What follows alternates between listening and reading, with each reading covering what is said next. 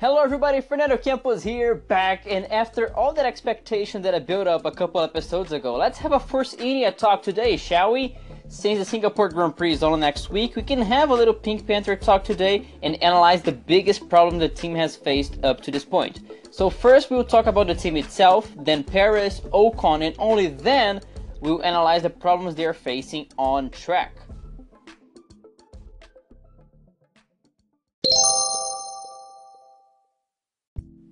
Well, first we have Force and they started in Formula 1 back in 2008, but they didn't score a single point on their first season, but that's because they started from the ashes of Spyker Ferrari.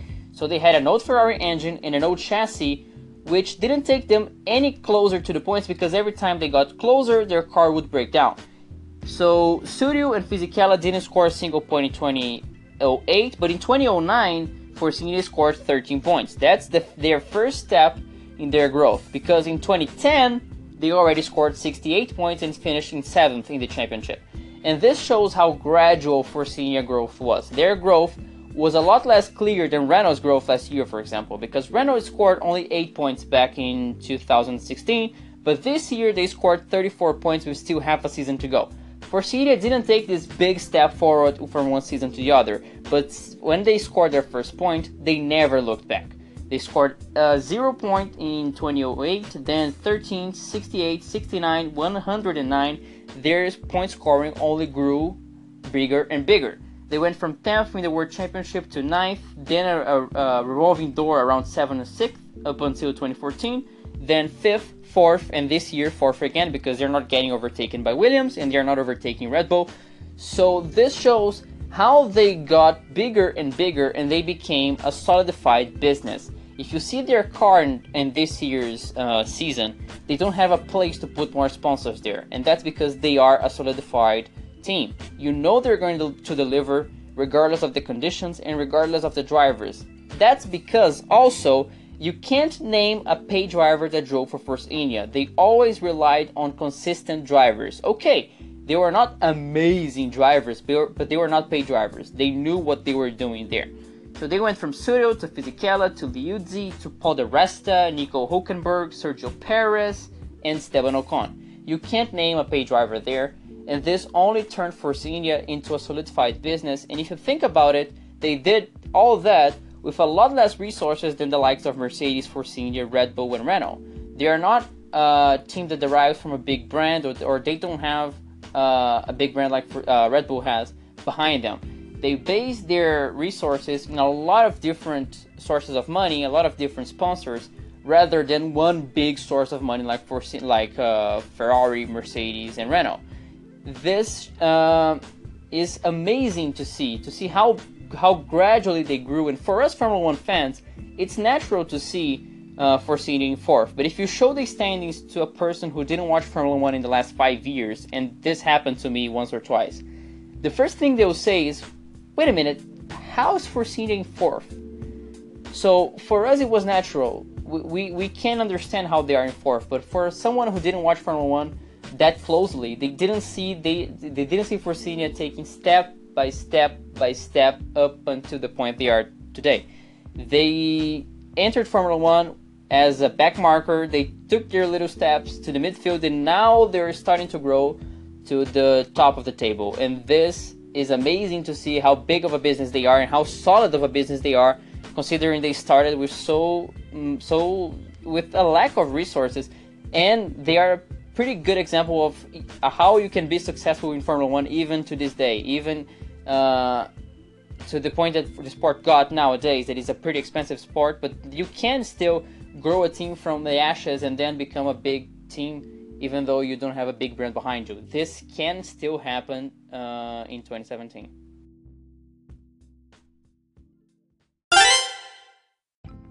Now we've got Sergio Perez. The Mexican debuted in Formula 1 back in 2011, but he first called our attention in 2012 when he almost won in Malaysia in a pretty rainy race with a Sauber, if, but he was stopped by his own mistake when chasing down Fernando Alonso. He went on to finish second that race, then he got a podium in Canada and in Italy, and that granted him a seat in, in McLaren. But funnily enough, apart from his debut year, his year McLaren is the only one where he didn't step on the podium, and that was a pretty dark year because he had issues with Jenson Button and the, and the whole team itself. So that was a pretty dark year for him. And then he went to Force India where he had Nico Hulkenberg waiting for him as a teammate. And that's a hard mission because Nico Hulkenberg is considered to be a great, promising driver in Formula One.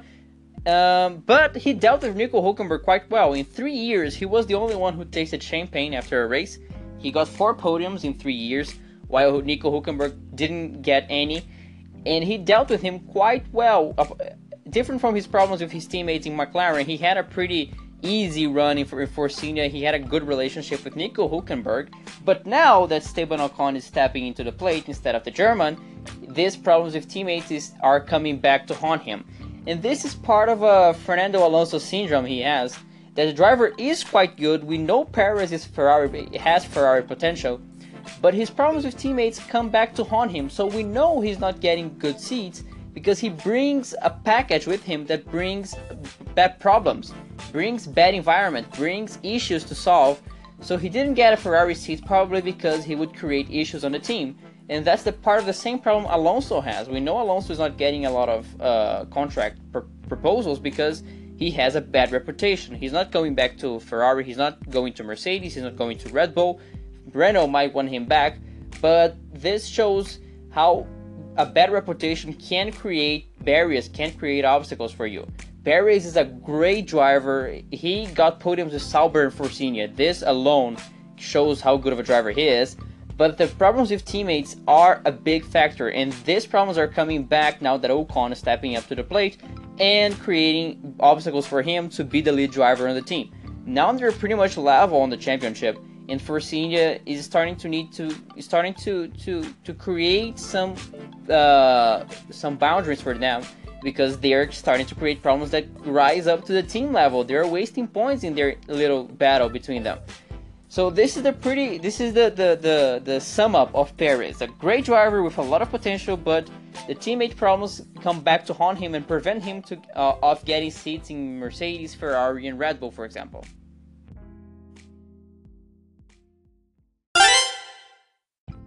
And now Esteban Ocon. And the French took a pretty different road from the rest of the grid to get to the sport because different from the, most of the drivers, he didn't come from a wealthy family, so he had to battle his way into the sport.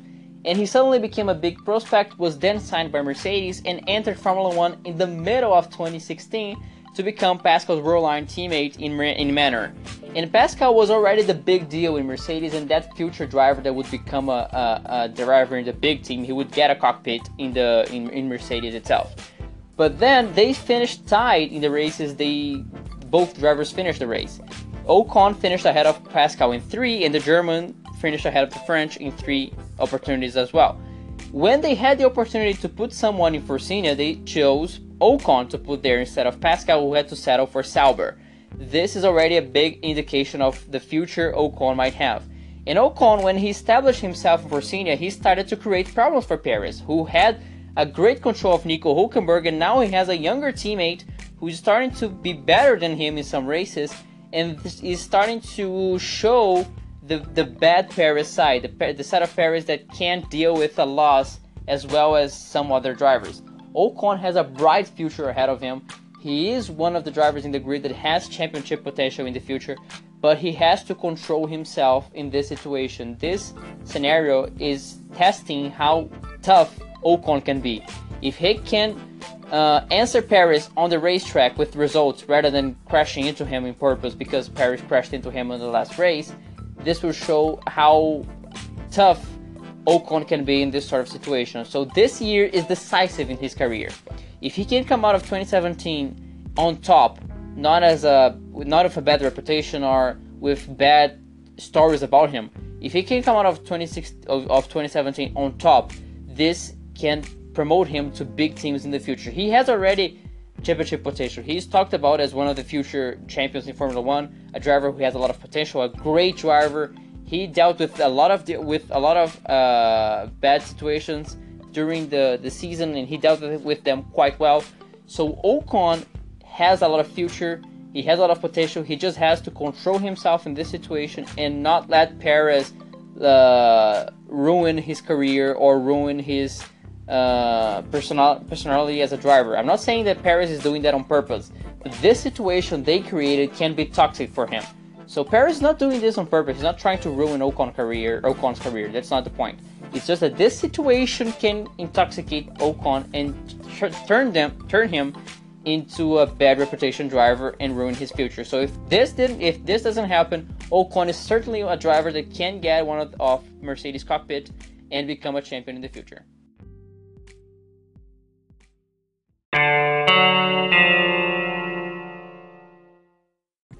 So the problem they're facing is based on two big factors. The first one being that their two drivers have similar performance, so they meet each other on the racetrack quite frequently. They are always running 8th and 7th or 7th and 6th, 5th and 6th.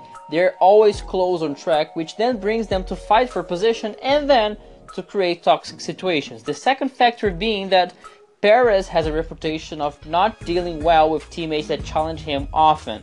We saw that at McLaren, he created issues with Jenson Button of all people because they were meeting each other frequently on track.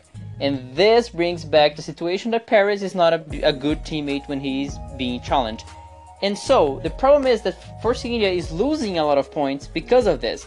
They're being shown frequently, yes, they are, but they're not being shown for the good reasons.